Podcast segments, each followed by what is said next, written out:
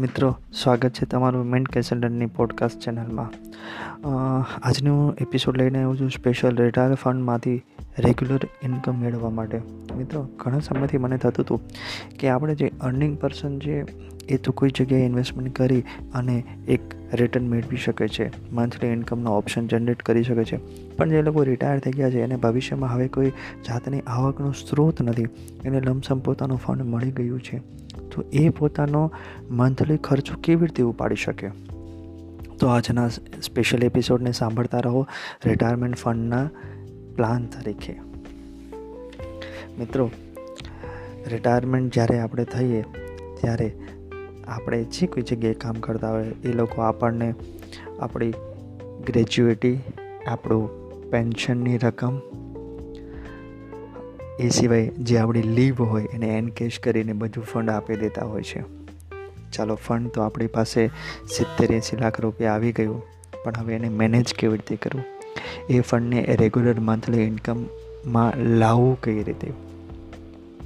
તો એના માટે પાંચ ઓપ્શન તમે સિલેક્ટ કરી શકો છો, જેને એન્યુઇટી પ્લાન્સ કહેવાય છે. સૌથી પહેલું એક, દરેક સિનિયર સિટીઝનને વરિષ્ઠ નાગરિક બચત યોજના જે બેંક અને પોસ્ટ ઓફિસ દ્વારા ચલાવવામાં આવતી હોય છે, એમાં ઓછામાં ઓછું પંદર લાખ રૂપિયાનું રોકાણ કરવું જોઈએ. એના માટેની એક મર્યાદા છે, જે છે કે તમારે સાઠ વર્ષથી ઉપરની વ્યક્તિ હોય એ જેમાં ઇન્વેસ્ટમેન્ટ કરી શકે છે, જેના ઉપર તમને ઇન્ટરેસ્ટ મળે છે સાત પોઈન્ટ ચાર ટકા. સાત પોઈન્ટ ચાર ટકા લેખે પંદર લાખનું તમારી મંથલી આવક થશે નવ હજાર બસો ને પચાસ રૂપિયા. આ થયો ઓપ્શન પહેલો બીજું છે પ્રધાનમંત્રી વયવંદન યોજના.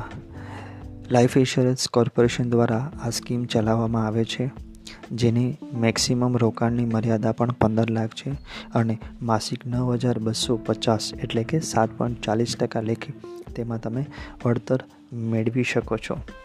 એ સિવાય તમે રિઝર્વ બેંક ઓફ ઇન્ડિયાના સેવિંગ બોન્ડ્સ કે જે માસિક સાત પોઈન્ટ પંદર ટકા લેખે વ્યાજ આપે છે.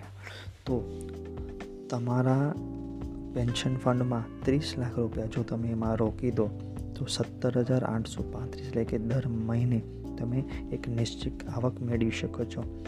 એ સિવાય ઇન્સ્યોરન્સ કંપનીની એન્યુઇટી પ્લાન્સ આવે છે, જેમાં તમે પચાસ લાખ રૂપિયા સુધી રોકાણ કરી અને દર મહિને સત્યાવીસ હજાર ને ત્યાંસી રૂપિયા મહિને પેન્શન મેળવી શકો છો. એટલે કે ચાર ઓપ્શન તમે હજી સુધી રોકાણ કર્યા છે. એક, વરિષ્ઠ નાગરિક બચત યોજનામાં પંદર લાખ. એલઆઈસીની પ્રધાનમંત્રી વયવંદન યોજનામાં પંદર લાખ. આરબીઆઈના બોન્ડ્સ ત્રીસ લાખ. ઇન્સ્યોરન્સ કંપનીનો એન્યુટી પ્લાન પચાસ લાખ. આટલી રકમ રોકતા તમે દર મહિને ત્રેસઠ હજાર ચારસો ને અઢાર રૂપિયાનું મંથલી ઇન્કમ સેટ કરી લીધી છે.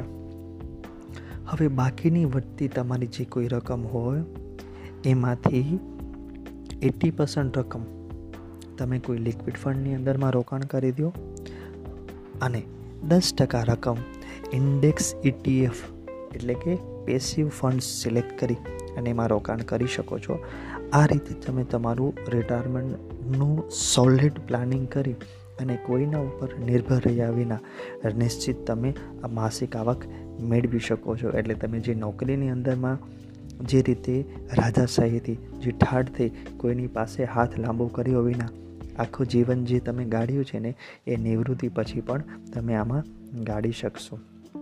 અચ્છા, હવે ઇન કેસ જે વ્યક્તિના નામે, જે રિટાયર વ્યક્તિના નામે આ રોકાણ તમે કર્યું છે, એને કંઈ થઈ જાય, તો કાયદાકીય રીતે એ મૂળ મૂડી એના વારસદાર એટલે કે નોમિનીને પરત કરી દેવામાં આવે છે. અને એમાં બીજો ઓપ્શન એ બી છે કે એ જે વારસદાર છે, એને બી સેમ ફંડ આ મળતું રહ્યું. એવો બી તમે એક પ્લાન આઉટ કરી અને એન્યુઇટી સ્ટાર્ટ રાખી શકો છો. તો આઈ થિંક આ એપિસોડ બહુ જ ઇન્ટરેસ્ટિંગ છે. ડેડિકેટેડ ટુ પેન્શનર્સ છે, જે લોકો નજીકના સમયમાં રિટાયર થવાના છે અથવા તો થઈ ચૂક્યા છે.